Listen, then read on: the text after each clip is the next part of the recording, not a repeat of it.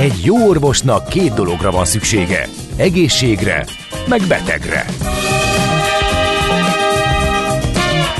Folytatódik a minden hétköznap reggel jelentkező tünet együttes. Millás reggeli, a gazdasági Muppet Show. Mindennapi orvosság sorvadás ellen.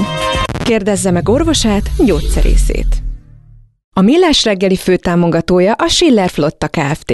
Schiller Flotta is rendtakár. A mobilitási megoldások szakértője a Schiller Autó tagja. Autók szeretettel. A műsor támogatója a GFK Hungária, a cégek technológia alapú adatszolgáltató partnere.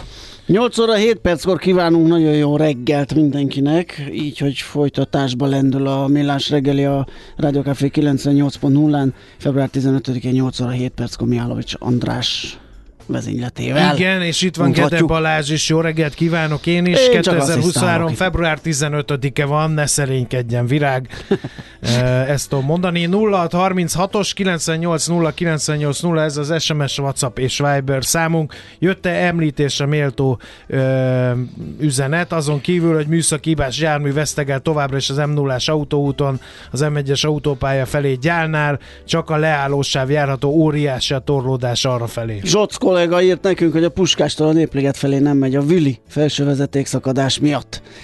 Aztán uh, aztán mi van még? Hungárián alakul a dugó, nem jár az egyes villamos, igen, ezt uh, már konstatáltuk. Azt mondja, hogy Görsvin feljat erre Hát figyelj, jöttek a DJ Bert hózsanázó. Meg DJ Beert. DJ Beert is van, de nem szeretném ezt, úgyis súly problémáim van. Igen. Na, szóval, hogy ezek jöttek, arra bátorítanánk a hallgató közönséget, hogy írjanak bátran bármiről, ami eszükbe jut, mi meg majd beolvassuk 036-os 980 980, tehát az SMS, WhatsApp és Viber számuk is. Most pedig tartalmat fogunk szolgáltatni. Ugye volt ez a pusztító erejű földrengés Törökországban és Szíriában már 40 ezer halálos áldozatot követelt, ahogy hallhattuk a hírekbe. Egy kicsit nézzünk utána ennek a dolognak, hogy hogy keletkeznek ezek a földrengések, mennyire kell lehet tartani tőlük. Egy kis gyors talpalót fogunk tartani az érdeklődők számára. Harangi Szabolcson a vonal túlsó végén geológus, egyetemi tanár, az MTA levelező tagja, az ELTE TTK Földrajz és Földtudományi Intézetének az igazgatója. Jó reggelt kívánunk! Jó reggelt kívánok, üdvözlöm a hallgatókat Jó reggelt! No, hát a, az első kérdés mindenképpen az, hogy e, azt tanultuk már talán általános iskolába, hogy mi a földrengés, hogy ilyen között lemezek, amik ugye Jönnek, úsznak, mennek, a, mennek és amikor találkoznak, ütköznek. na akkor van baj. De mikor van ez és miért? Hát igen, pontosan egy földrengés akkor pattan ki, hogyha két kőzetest elmozdul egymás mellett, és az, hogy elmozduljon, ahhoz persze a lemez tektonika adja meg a keretét, tehát a nagy kőzetlemezeknek a mozgása, egymásnak feszülése, szét csúszása, ezek azok a erők, ez az a feszültség, amely megjelenik a felszínalatti kőzettestekbe, és akkor egyszer csak pak, eh, hirtelen eh, a feszültség az, az eh, túl nagy lesz, hogy a szakító szilárdságot meghaladja, és akkor két kőzettest elmozdul. Ez egy nagy energia felszabadulásra jár, és ezt jelenti a földrengés. Földrengés hullámok indulnak el, és ez a felszínen is megjelenik, érzékeljük adott esetben. Azt szokták mondani, hogy van egy ilyen főrengés, és vannak utórengések. Ezek, ezek miért vannak, és hogyan különíthetőek el egymástól? Igen, egy ilyen kőzetes elmozdulás az, az nem csak egy egyszeri esemény, hogy tak, és akkor ennyi, hanem azért ez azt jelenti, hogy hogy van még mozgolódás, tehát ez egy hosszantartó esemény sor is lehet.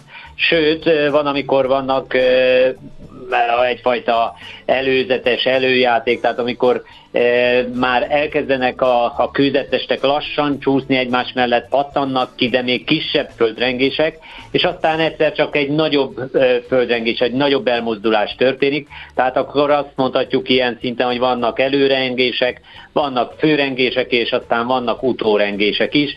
Ja, mindig az dönti el, hogy mi a főrengés, hogy melyik a legnagyobb energiájú rengés, melyik a legnagyobb magnitúdó magnitúdójú földrengés. Az elképzelhető, hogy az utórengések akkorák, hogy, hogy esetleg a földrajzilag is távol esnek? Most ezt azért kérdem, ugye, mert gyanúsan korán a törökhöz követően ugye Romániában is volt egy rengés. Én azt gondolnám, hogy geológiai értelme nincsenek elég messze egymástól, hogy esetleg ne függjön össze a kettő. Ez előfordulhat? Én azt határozottan tudom mondani, hogy nem függ össze. Nem függ össze. Ez a kettő esemény, tehát jelenleg tucatnyi földrengés pattan ki a, a, a világon. Nem függnek össze, tehát ezek teljesen normális élete a Földnek. Itt annyi van, hogy volt egy olyan földrengés, amely nagy figyelmet kapott, hiszen nagyon súlyos következményekkel jár, és, és tényleg megrendítő nézni és olvasni még mindig, hogy, hogy milyen pusztítást végzett ez a földrengés, de, de nem kapcsolódik Aha. ehhez az összes többi földrengés. A Te... romániai földrengés az, az egy teljesen más helyzetben történt, tehát ez egy önálló esemény. Tehát nincs ilyen, hogy ilyen hullámokban Igen. terjed, mint amikor beledobunk egy követ a vízbe, és akkor még más felé is lehet érezni annak a hatásait. Erre azt mondom, hogy de igen, érdekes csak. módon, mert amikor egy, egy ilyen küzdetest elmozdulásból elindulnak ezek a földengés hullámok, ezeket szert a világon lehet észlelni, de az észlelés az más, hogy a érzékeny földengés jelző műszerekkel a szeizmográfokon megjelenik ez a jel, és más az, hogy az emberek érzik, és egészen más az, hogy egy adott helyen kipattan egy másik földrengés. Oké, okay? uh-huh. tehát, tehát ezek különböző dolgok, a földrengés hullámokat, az amelyek végig haladnak a föld belsejében, ezt a föld másik oldalán is akár lehet érezni, hogyha elég érzékeny a műszer, vagy nagy volt a földrengés, de, de ez nem jelenti azt, hogy ott volt földrengés. Az, hogy egy adott helyen van földrengés, az az adott helyen lévő kőzetes elmozdulásból eh, adódik, amit az adott helyen lévő, ha, már így felvezetődött a kőzetlemez mozgásból, Eh, eredő feszültség eh, kivált. Nézzük meg az erejét, és mielőtt a, azt is beszéljük meg majd ezt a Richter skálát, hogy hogyan, hogyan mér, de hogy mitől függ ezeknek a közvetlemezeknek a nagyságának, amik részt veznek ezekben a mozgásokban, vagy a föld felszínhez való közelsége, ugye itt most a török példa kapcsán hallhatunk itt 2 km, 5 km a föld felszíntől az epicentrum különböző pontokon alakult ki. Mi befolyásolja azt, hogy mekkora lesz egy földrengés?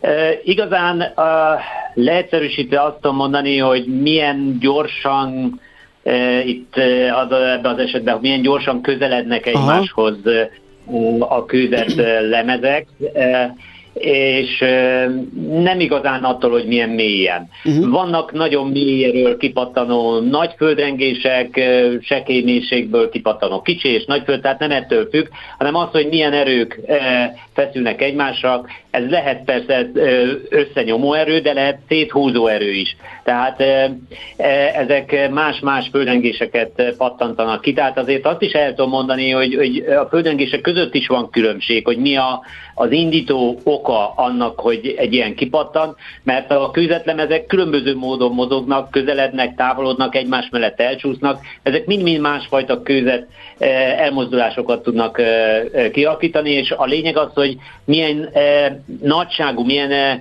milyen gyorsan mozognak ezek a lemezek, hát a gyorsaság persze az azt jelenti itt a föld, törökországi esetet alapul véve, ugye ott az arábiai kőzetlemez megy észak felé, és ütközik a, az úgynevezett anatóliai kőzetlemezzel, és az arábiai kőzetlemez, hát az olyan 10-15 mm per év sebességgel mozog. Persze ezt ne úgy képzeljük el, mint egy futószallag, vagy mint egy, mit tudom én, egy, egy kis rolleres, hogy folyamatosan megy, megy, megy, hanem azt jelenti, hogy, hogy amikor tud, akkor elmozdul. Most ebben az esetben 6-7 méteres elmozdulás uh. is történt uh-huh. itt a törésvonal mentén, de hát ezt megelőzően sokáig semmi. Tehát ezek összeadódva jönnek ki ezek az éves átlagok. Tehát ez a 10-15 mm, ez sok-sok évtizedre, évszázadra visszaszámolva ennyi.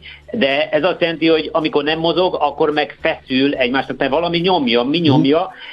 Például az, hogy, hogy tőle délre a vörös tenger az nyílik ki, és ez is elősegíti azt, hogy az arábiai küzetlemez menjen észak felé. Tehát, tehát ez egy fantasztikus, hogy mondjam, kőzetlemez, hát lehetőség kirakó játék, tehát a, gondoljunk csak bele, hogy a, a föld külső része, merev burka, ez nem csak a földkéreg, a földkéreg és az alatta lévő kis földköpeny rész, ez a úgynevezett litoszféra, ez a közőzetlemez, tehát ezek helyezkednek, ezek mozognak egymáshoz képest. Tehát a Föld az, az egy ilyen nagyon dinamikus e, dolog, de nem egy statikus e, bolygó, hanem a, a, a felületén ilyen mozgások vannak, és ez irányítja a földrengéseket, a, a vulkánkitöréseket, egy csomó mindent, amivel együtt kell persze élnünk, mert hát ez a mi bolygónk. Igen. És akkor ezt az erőt mérjük a Richter skálával, ami ugye becsapós meg, lehet. Meg a, a szeizmográfokkal, ezeket az átlagember is ismeri ezeket a kifejezéseket, hogyha a szeizmográf és a Richter skála. Ah, Oké, tehát szeizmográf az, a, a, ami, ami megjelenik a, a rengésnek a jele. Tehát ugye, ahol e, valahol a mélyben, a Romániában olyan 10 kilométer, e, Törökországban nagyjából 10-15 kilométer mélyen történt ez az elmozdulás, és akkor ez egy hatalmas nagy energiafelszabdulással jár, elindulnak ezek a gömbhullámok, ezek terjednek fantasztikus sebességgel, tehát a, a, a hangsebesség ugye az 3 méter per szekundum, a, a, a földengés hullámok azok több kilométer per szekundum másodperc, tehát több kilométer per másodperc sebességgel terjednek a Föld belsejében, tehát nagyon gyorsan terjednek, és aztán elérik a felszínt, és akkor ott mint felszíni hullámok terjednek tovább. Na most az energiát, az, hogy mekkora energia szabadul fel, ez valamikor az amerikai szeizmológus Richter találta ki, hogy ez, ez egy jó mérőszám a kaliforniai földengéseket követően, de most már nem ezt használjuk, nem ezt a skálát, hanem úgynevezett magnitúdó skálát. E, ez pontosabban tudja kifejezni azt, hogy mekkora energia szabadul fel, ennek megvan a fizikai alapja, hogy hogyan kell ezt kiszámolni, tehát ezt nagyon gyorsan ki lehet számolni. Tehát fantasztikus azért, lássuk be, hogy a, a földrengés tudomány az rengeteget fejlődött, tehát gyakorlatilag egy percen belül lehet lokalizálni, hogy hol történik a világon földrengés. Megjegyzem, hogy ebben egy magyar kiváló szakember, Bodnár Istvánnak a algoritmusa segít, hogy nagyon gyorsan ha beérkeznek a szeizmográfokban mondjuk így ezek a jelek, akkor, akkor ezekből gyorsan ki lehet számolni azt, hogy hol pattant ki a földrengés, és mekkora nagyságú volt ez a, a földrengés, és, és ez nagyon sokat segít, és ez a magnitúdó, ez egy logaritmikus skála, két egység között egy 34-szeres szorzó van. Tehát azért ez azt jelenti, hogy egy 6-os és egy 7-es földrengés között 34-szeres energiakülönbség van. Azért ez sok. Az és nagyon. hogy el tudjuk valahol helyezni, négy és feles magnitúdó az egy olyan kis erejű atombomba energiájának, ledobás energiájának felel meg. Tehát tehát ezek a 6-os, 7-es földön, ezek óriási nagy energiafelszólalással Mekkora, járnak. Ha... És igen. Igen, bocsánat, ha Igen. már atombomba, azt mindig meg akartam kérdezni egy geológustól, hogy ezek a föld alatti robbantások biztosan elnyelődnek-e, vagy pedig okozhatnak olyan hullámokat, amelyek mondjuk valamiféle bizonyos erejű, most nem feltétlenül ekkorában, mint a török, de valami földrengésbe torkolnak. Hát ez egy érdekes dolog és érdekes felvetés. A szeizmológia, a földrengés tudomány nagyon sokat fejlődött amiatt, mert az amerikaiak különösen igyekeztek fejleszteni, hogy ki tudják mutatni ezeket a távoli atombomba robbantásokat. Ezeknek egészen más hulláma van, tehát ami a szeizmográfon megjelenik egy jel, abból is lehet olvasni, hogy, hogy mi okozta azt a földrengést. Tehát a szeizmológia tudománya az nagyon sokat fejlődött akkor, amikor meg kellett figyelni, hogy távol a világon, Észak-Koreában vagy az oroszok milyen robbantásokat végeznek, és hogy ezeket hogyan tudják készlelni. Tehát, e, de ezek másfajta hullámok, el lehet különíteni a földrengések hullámaitól, de az észlelésben nagyon sokat segített. Aztán e, a, lehet ilyen legeket számon tartanak a, a geológusok, hogy mi volt a valaha mért legnagyobb földrengés, amit mértek, illetve volt olyan, amit nem mértek, csak a geológiai következmények alapján lehet látni, hogy ez valami írdatlan nagy földrengés lehetett? Hát természetesen a, vannak statisztikák e, itt ebben az esetben is.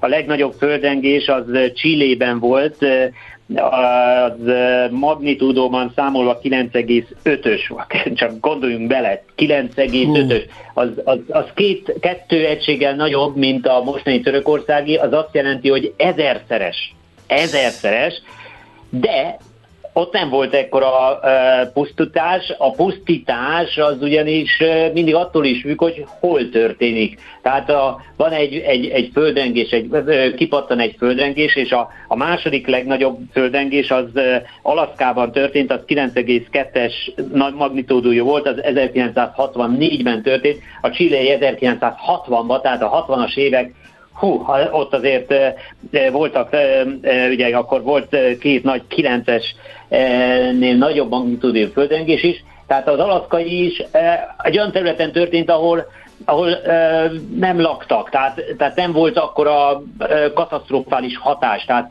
amikor mi beszélünk uh, földrengés veszélyről, akkor, akkor azt mondjuk, hogy van egy veszélyeztetettség, ezt, ezt, ezt ki tudjuk mutatni, vannak veszélyeztetettségi térképek azt is lehetett tudni, hogy az a kelet-anatóliai eh, vonal is egy veszélyeztetett terület, és van a kockázat. A kockázat az pedig az embertől függ, hogy hány ember él ott, mekkora anyagi javak, ipar, stb. települ eh, arra a területre, ami károsodhat. Uh-huh. Tehát ez azt jelenti, hogy, hogy egy földrengés mennyire okoz e, katasztrófát, az attól függ, hogy hol történik. A törökországi a, lehet azt mondani, egyik legrosszabb helyen történt, hiszen egy háború sújtotta, egy nagyon szegény vidéken zajlott, ahol rengetegen laknak, ahol a építési normák azért e, nem feltétlenül voltak betartva, mondjam, hogy mondjam így, tehát ezért okozott ekkora nagy kárt. Tehát ez a,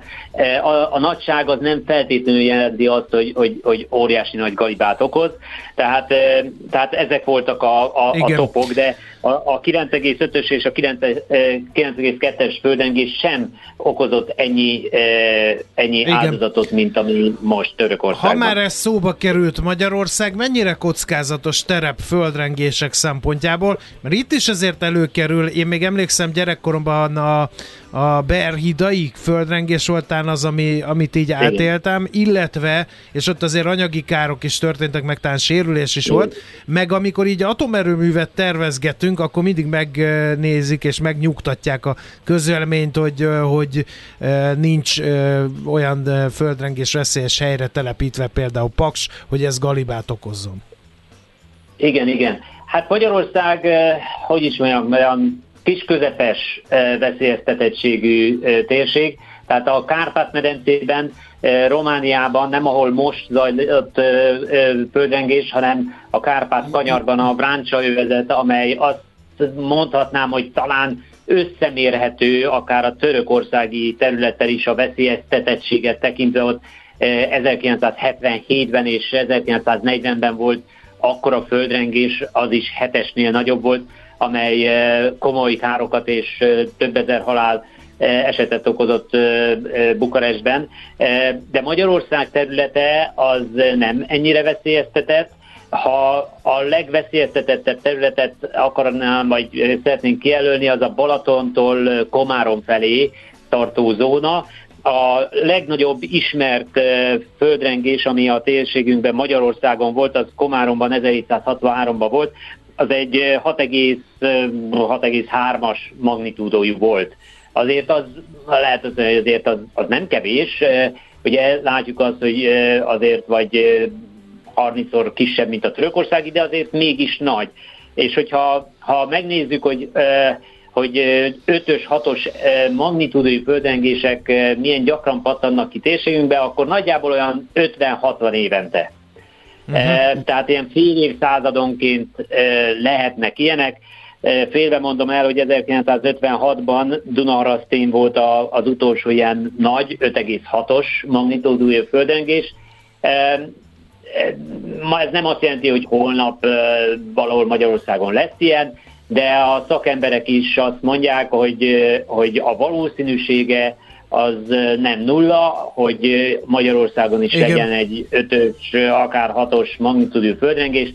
Volt ilyen, ha volt ilyen, lesz is ilyen, tehát azért erre... erre Igen, ezért készülni kell. Na, kell, hát akkor, akkor térjünk rá. 80-as években Deridán is volt. Igen, tér, az térjünk rá az, arra, hogy akkor hogyan készüljünk előre, lehet-e ezt jelezni, illetve illetve hogyan lehet védekezni a földrengések hatása ellen? Egyáltalán lehet-e?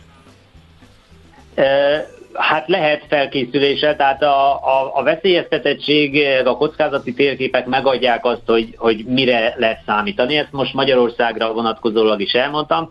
Ez nem kell, hogy félelmet keltsen. Hogy hogyan lehet védekezni, ennek is megvan a, a, a, a módjai. Tehát, hogyha ha megmozdul a csillár, megmozdulnak a könyvek, a porrak összekoccannak esetleg, és amit földrengés első pillanatában tenni kell, védett helyre behúzódni, egy asztal alá. Az a lényeg, hogy védjük magunkat, védjük a fejünket, mert ne essen fejünkre a csillár, ne essenek fejünkre a könyvek, a vakolat, az álmenyezet. Tehát az első perceket így próbáljuk valahogy kihúzni, és ahogy a, a rengés, ami általában e, tudom, fél perc, vagy annál kevesebb, e, a, azt követően próbáljuk amennyire biztonságosan elhagyni a, a házat, liftet ne használjuk, a, hanem akkor a lépcsőn menjünk le. Tehát ez az, ami, ez az a úgymond protokoll, amit, amit, amit meg kell tennünk egy ilyen esetben. Jó, rendben van, nagyon szépen köszönjük az ismeretanyagot, eh, hasznos beszélgetés volt, és akkor jó munkát kívánunk, köszönjük még egyszer az interjút. Köszönöm a meghívást, szép napot. szép napot. Minden, Minden jót. Arangi Szabolcs geológussal, egyetemi tanárral, az MTA levelező tagjával, az ELTE TTK Földrajz és Földtudományi Intézet igazgatójával beszélgettünk a földrengésekről, keletkezésükről, nagyságukról, mérésükről, mindenről. A Rádiókafé 98 lett. Maradhat? Jé, hát ez meg micsoda? Csak nem. De, egy aranyköpés. Napi bölcsesség a millás reggeliben. Hm, ezt elteszem magamnak. Nádasdi Ádám nyelvész költőt köszöntöttük induláskor a műsor elején, mert születésnapja van, és az ő mondását idézzük. Akinek titkolni valója van, vagy legalábbis akinek szokatlan az életvezetése, a körül mindig ott a humor. Mesélj! Milyen én... titkolni valód van? Ó, az én Te humorizálsz állandóan, nem én. Nem én szokatlan. egy kicsit sótlan, megkeseredett hát ember aztán vagyok. nagyon, igen, igen, igen. Meg Mert nekem nincsenek titkaim, érted? Ilyen... Meg igen. teljesen átlagos az életvezetésem. Igen. Ja, nem leszek jövő héten szólok, mert megyek sátorozni, úgyhogy ne keressetek, jó? Telefont hát... sem veszem fel, mert nincs térerő, úgyhogy Hát remek. Jó? Majd, na ne félj, majd ott fog ólálkodni a humor akkor jövő héten, hogy fogsz te kapni látatlanba. Cseppet sem vicces a, ott a helyszínen átélve ez az egész, de miről beszélgetnénk, ha nem lennének Igen. ilyen kanyarjaim, nekem Igen. meg az ácsnak. Na, menjünk tovább. Jó. Méghozzá a gondolkodom rovatunkkal. Az innováció és kreativitás hajtja a GDP-t, növeli a versenyképességet és munkahelyeket teremt. Egy jó ötlet már fél siker, kigondolni nehéz, eltulajdonítani azonban könnyű. Érdemes jól védeni, mert a szellemi tulajdon kincset ér. Gondolkodom, tehát vagyon. Amikor a mai beszélgetésnek a szabadalmak és a blokkláncra költöznek címet adtuk, nekem hirtelen Vágási felé jutott az eszembe, aki beszállt az internetbe. Most mi meg... meg beszállunk a blokkláncba. Igen, úgyhogy ezt majd tisztázni fogjuk, hogy hogyan is van ez. Szeglédi Tamás segítségével, a Blockchain Koalíció szakmai vezetőjével. Jó reggelt kívánunk! Jó reggelt kívánok! Na hát ugye arról szólnak a hírek, hogy most már kis és középvállalkozók is kezdik felfedezni a blockchain adta, blokklánc adta lehetőségeket, és hát ilyen lesz például az is, hogy a szellemi termékeket, szabadalmakat ott lehet mondjuk rögzíteni, vagy, vagy legalábbis azt, azt jelezni, vagy annak valamiféle bizonyítékát tenni, hogy az a termék az ő találmányuk.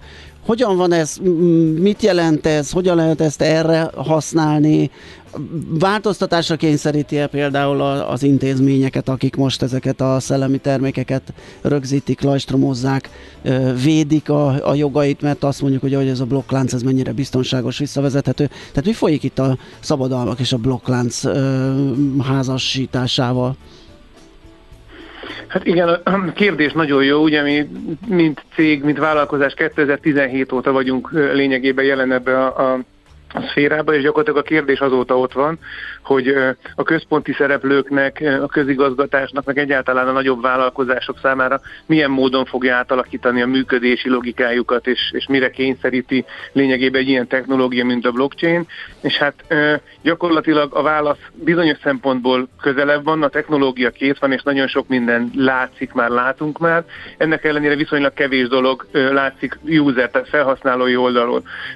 Szerencsére ezért lényegesen előrébb tart a technológia, akár a közigazgatásban, akár a piaci szereplők tekintetében Magyarországon, mint ami a felszínen van, de azért itt is bőven, bőven van tennivaló, és nagyon keressük azokat a fajta use case és, és alkalmazási lehetőségeket, ahol a technológia tényleg ki tudja adni azt, amire képes.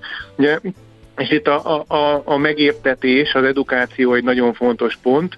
Ez a blockchain koalíció szakmai vezetőjeként is pontosan látom, illetve az Edutus Egyetemen a blokklánc képzésnek a szakmai vezetőjeként is, hogy egy dolog, hogy hogy tudjuk elmagyarázni döntéshozóknak és döntés előkészítőknek, és viszont nagyon jó lenne megmutatni konkrétan vállalkozások számára, hogy itt és most egy KKV számára hogy lehet alkalmazni a blokklánc technológiát.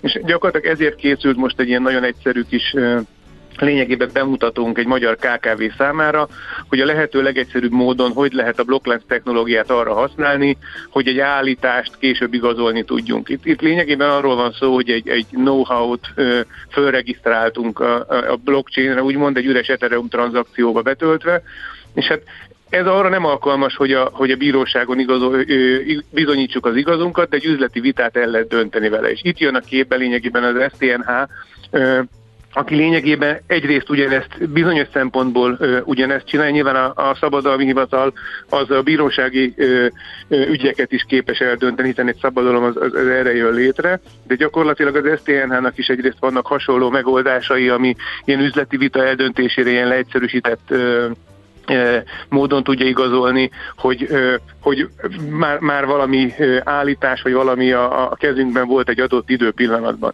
Tehát itt pont annál a pontnál vagyunk, ahol, ahol a blokklánc technológia az tudja ugyanazt, amit jelen pillanatban egy, egy, egy központi szereplő tud, és nyilván a központi szereplő a validációval, tehát a hitelességével tud beleállni ebbe a, ebbe a logikába és ebbe a működésbe, és lényegében az STNH most pontosan ezen dolgozik, hogy ne az legyen a kérdés, hogy blokkláncon regisztrálunk valamit, vagy az STNH-n, STNH által, hanem akár ezt a kettőt össze is lehet házasítani, és az STNH is tulajdonképpen tud blokkláncon regisztrálni dolgokat. Most még nem akarom temetni a hivatalt, de hogyha azt mondjuk, hogy ez egy nagyon megbízható, nagyon visszavezethető akkor valami, a hivatal? akkor lesz olyan pillanat majd valamikor, amikor esetleg már nem is kell?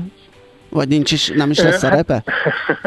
Nyilván ez is, egy, ez is egy jó kérdés, ami gyakorlatilag szintén 5-6 éve mindenki boncolgat, de egyre inkább az látszik, hogy a blokkláncnak a, a, a trustless környezetben, amit, amit igazából be tud hozni, hogy a technológia és a, és a matematika bizonyít dolgokat, és, és nincs szükség központi szereplőre, ez nem mindenhol szükséges, ahol a központi szereplő megbízható, és a központi szereplőt mindenki jelen pillanatban is jól elfogadja, ott erre a fajta extra bizalomra azt látjuk, hogy nincs szükség. És ne felejtsük el, hogy azért a blokklánc technológia azt tudja igazolni, hogy a blokkláncra fölkerült, azután nem lett módosítva, nem, lett azzal, nem csalt azzal senki. De hogy hogy került föl, és a mielőtt fölkerült a blokklánc technológiára, hogy ki volt a valós, az igazi tulajdonos, az valakinek igazolnia kell, és pontosan erre jó jelen pillanatban, és valószínűleg a hosszú távon a, a központi szereplőknek is, most ha még ilyen science fictionbe gondolkodunk is, nyilván nem, nem science fiction, de lehet egy kicsit annak is érezni még, tehát a, a, a központi szereplőknek a, a, a helye,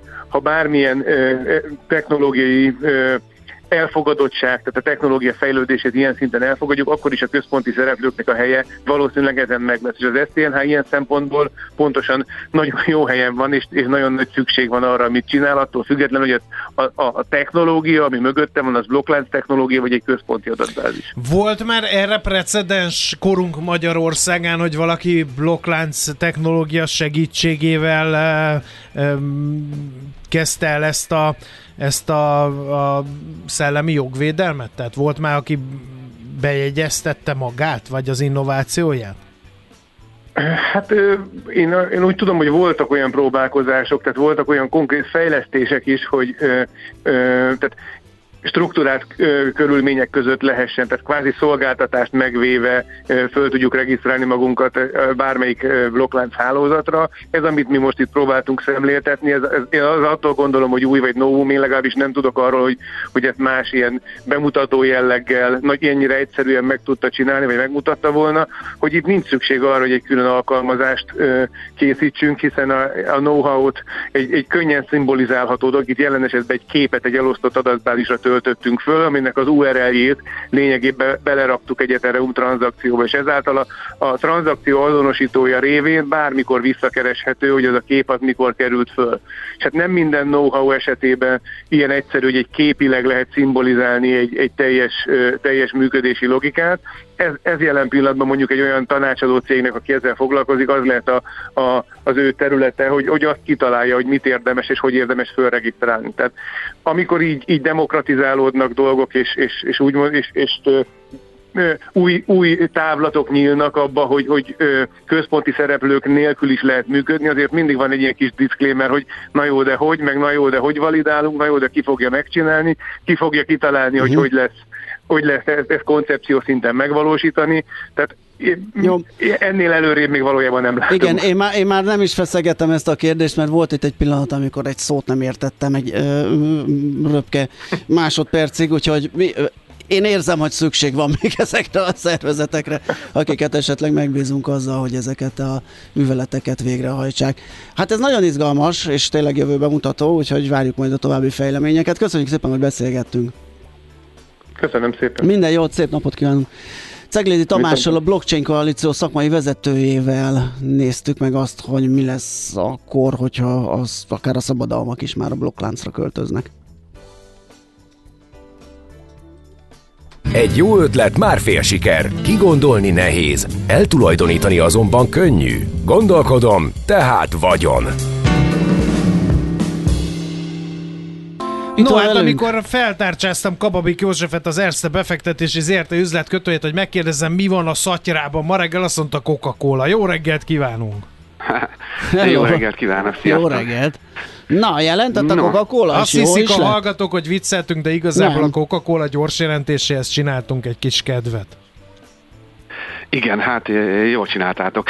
Na, nem volt egy izgalmas gyors jelentés. A Egyébként, Teljesen hasonlított a Pepsi Cola-hoz, azért Na, mondok néhány számot. Ezzel táplálta az összeesküvés elméleteket, miszerint végül valahol messze a két cég tök ugyanaz. Hát biztos szoktak ilyet mondani, így van, ez biztos vagyok, e, de legalábbis hasonló, azt azért elmondhatjuk, e, és gyors jelentésben is az, sőt, még talán a McDonald's gyors jelentéséhez is hasonlít, ugye itt e, fogyasztásról van szó. Mit csinált a Coca-Cola? A bevétele 10,1 milliárd dollár lett, ez egy picikét fölülmúlt a, a várakozásokat, a nyereség meg 45 cent volt részvényenként, az meg teljes egészében egybeesik az előzetes becslésekkel. A Coca-Cola nagyjából azt csinálta, mint a Pepsi, ugye megnőttek a költségei, fogta és árat emelt, ugye a McDonald'snál is az volt, hogy árat emelt. Ettől egyébként egy picikét talán visszaesett, globálisan azt hiszem egy százalékkal visszaesett lett e, maga a termék értékesítés, de ezt fedezte a, az áremelés, úgyhogy összességében egy, egy, egy közepes gyors jelentést hozott össze. Az idei évre 3 és 5 százalék körüli bevétel növekedés, meg 4-5 százalék közötti nyereség növekedést vár. Hát a piac ugye itt úgy értékelt 59,59 dolláron zárt, 1,67 százalék mínuszban. Hát az elmúlt egy évben 54 és 67 között volt az árfolyama sávja, neki nagyjából a hát közepén van, talán, talán inkább a picikét annál, annál lejjebb. Na és hát ugye tegnapi nagy inflációs adatok jöttek ki, Amerikában ez nagyon várta a piac, hát egy picikét csökkent csak, tehát igen kellemetlen meglepetés volt, Uh, és uh, jó volt nézni a tőzsdét ilyen, ilyen, ilyen, ilyen 14-30 után, meg, meg egy egészen így mondjuk 5 óráig, hogy nem tudta eldönteni a piac, hogy most mi legyen. Tehát először átmentek mínuszba, aztán átmentek pluszba. Ugye itt tudjuk, hogy volt olyan munkaerőpiaci adat itt valamikor két hete, ami az arról szólt, hogy nagyon-nagyon feszes a munkaerőpiac, sőt, ilyen évtizedes csúcsra csökkentett a, a, a munkanélküliségi ráta, tehát nem is voltál még soha ilyen um, 1492 óta nem volt ilyen feszes a munkaerőpiac, de nem tudták eldönteni a befektetők, hogy mi legyen, mert ez ugye további kamatemelést vetít előre, de legalábbis azt, hogy nagyon gyorsan nem fognak csökkenni a kamatok. Elvileg esni kellett volna erre is dollár erősödésnek lennie, de végig is vegyesen zártak a, az amerikai piacok, és egyébként ilyen körülmények között még annyit, hogy a Tesla, a Bloomberg információ szerint a Tesla-nál ott az amerikai gyárban, a New York államban sztrájk bizottságot kezd kialakulni, eh, vagy szakszervezetbe való tömörülés, hogy aztán majd sztrájkba léphessenek, eh, szokásos fizetemelés emelést szeretnének, meg eh, jobb munkakörülményeket, hát ez valóban ez a mainstream ilyen szempontból. Erre érdemes lesz majd figyelni, hogy lesz ebből valami, ugye Elon Muskot ismerve, hogy a Twitternél eljárt, valószínűleg azért ebbe a csatába bele hát fog ő nem állni, egy, nem egy szakszervezeti bizalmi mentalitású üzletemberről van szó, igen. Így van, úgyhogy ezért lesz, lesz majd érdemes figyelni, hogy akkor ő hogyan fog eljárni. És hát mondjuk a fantasztikus hírt Airbnb gyors jelentés érkezett itt zárás után emelkedés, emelkedett is, a kereskedésben is emelkedett 3,8%-ot, kihozták a gyors jelentés plusz 10%, mm. uh, mert hogy a vállalat 48 centes részvényenként nyereségről számolt be, a becsült az 31 volt, tehát azért az egy elég komoly felülteljesítés. 1,9 milliárd dolláros bevételt élt el, ami 24%-kal magasabb az egy évvel uh, korábbinál, meg az előrejelzésnél is, ami meg 1,8 1,86 volt, tehát 1,86-ot jeleztek előre, 1,9-et csinált, ami meg 24%-kal több az egy évvel korábbi nász, jól összefoglaltam itt még egyszer. Uh, nyilván ugye a turizmus föllendülése segítette ezt a pozitív eredményt, és uh, ez a fellendülés, hogy a menedzsment szerint tovább folytatódhat. Uh, ugye 121-en zárt a 121 dolláron, utána ez most már inkább akkor 130 körül lesz, a, ott fog nyitni. Az elmúlt egy évben 82 és 192 között volt a, a a, az árfolyama neki, és még egy mondatban tegnap 10 Klub gyors jelentés érkezett, ezt még azért fontos bemondom, esett rá 10 ot a pénzügyi negyedéves, az árbevétel 9 milliárd euró lett, ez kicsikét elmaradt a 9,1 milliárd eurós várakozásoktól. Ennek ellenére egyébként a 254 millió eurós üzemi eredmény meg fölülmúlt a 176 millió eurós várakozás. Szerintem ez fontosabb adat egyébként, hogy én szerintem ez nem sikerült olyan rosszul, a menedzsment továbbra is azt mondta az előrejelzésben, hogy a nulla plusz ugye adózott eredményt várnak. Ugye nekik ez a gázáremelés azért nagyon betett, itt elég nagy bajba kerültek, de úgy néz ki, hogy ezt azért viszonylag jól túlélték. Szerintem kicsit sok a 10% esés rá, Persze azt ne feledjük, hogy itt az elmúlt egy évben 4,2 euró, meg 9,9 között volt az árfolyam, tehát ez, ahogy emelkedtek a tőzsdék, ugye a ThyssenKrupp is így fölfelé kúszott, most egy picit akkor azért ebből visszaadott. Hát ennyi, ennyi. Hát figyelj, mára. impulzív, informatív, nagyon kerek volt, úgyhogy le a kalappal mindig csak ámulunk, nagyon jól összeszedted. Nagyon szépen köszönjük a tippeket, és akkor jó kereskedés. Jó kereskedés, szép napot, szavaz! Nagyon köszönöm nektek is, sziasztok! Szia, szia! Kabalik József fel, az ezt a befektetési A Millás reggeli piaci hotspot rovata hangzott el. Azonnali és releváns információért csatlakozz piaci hotspotunkhoz. Jelszó Profit. Nagy P-vel. Akkor Na még, még egyszer, Kababik Józseffel, az Erste befektetési ZRT üzletkötőjével beszélgettünk. Ezt még mindenképp el kellett mondanunk. Nézzük gyorsan az üzeneteinket. Azt mondja, hogy veszett jó a zene. Hát figyeljél már, hát Figyelj, én mondtam neked, Gary és Newman. nektek, sűrűn hogy én sűrűn. DJ voltam a agrárfelsoktatás egyik legkeresettebb lemez lovassa voltam annak idején, e, és hát ennek a leágazódásait e, hallhatjátok. Ja, nem. Úgy látszik, aki ott áll, az mindig elszáll egy picit, én is tegnap mindenféle ilyesmit De láttátok volna de... Zoller Andi fejét, amivel porrázúzta az amúgy éppen, hogy csak bimbózó kis önbizalmamat. Mindegy, hagyjad, nem kell. Rúgjál belém Na, nyugodtan. neki hangot, és akkor majd jól, jól Nekem elég a nézésem, nem? Ja, meg, de, a, jár, de, meg a járás, a nézésed, meg a járásod is elég, az is, igen. Na figyeljetek, mi lenne, hogyha híreket mondaná ez a jár? Jó lenne. Nem tudom. Legyen. Jó lenne, én nagyon kíváncsi vagyok, és akkor utána jövünk vissza. Egy okos otthonokat fejlesztő cég debütált a tőzsde előszobájába az x kategóriában. Ennek mindig örülünk, úgyhogy velük fogunk beszélgetni, hogy mi az üzleti modell, meg érdemesebb hát meg a piac, igen. hogy áll, meg, meg, meg lesz-e forrásbevonás később, ugye, meg egy csomó kérdés lesz itt. És utána pedig még a zajszennyezésről is tartunk egy rövid, gyors A kettő között meg egy kis friss tőzsdei hírek. Így van. Hát most mi kellhet más? Tartsatok továbbra is velünk.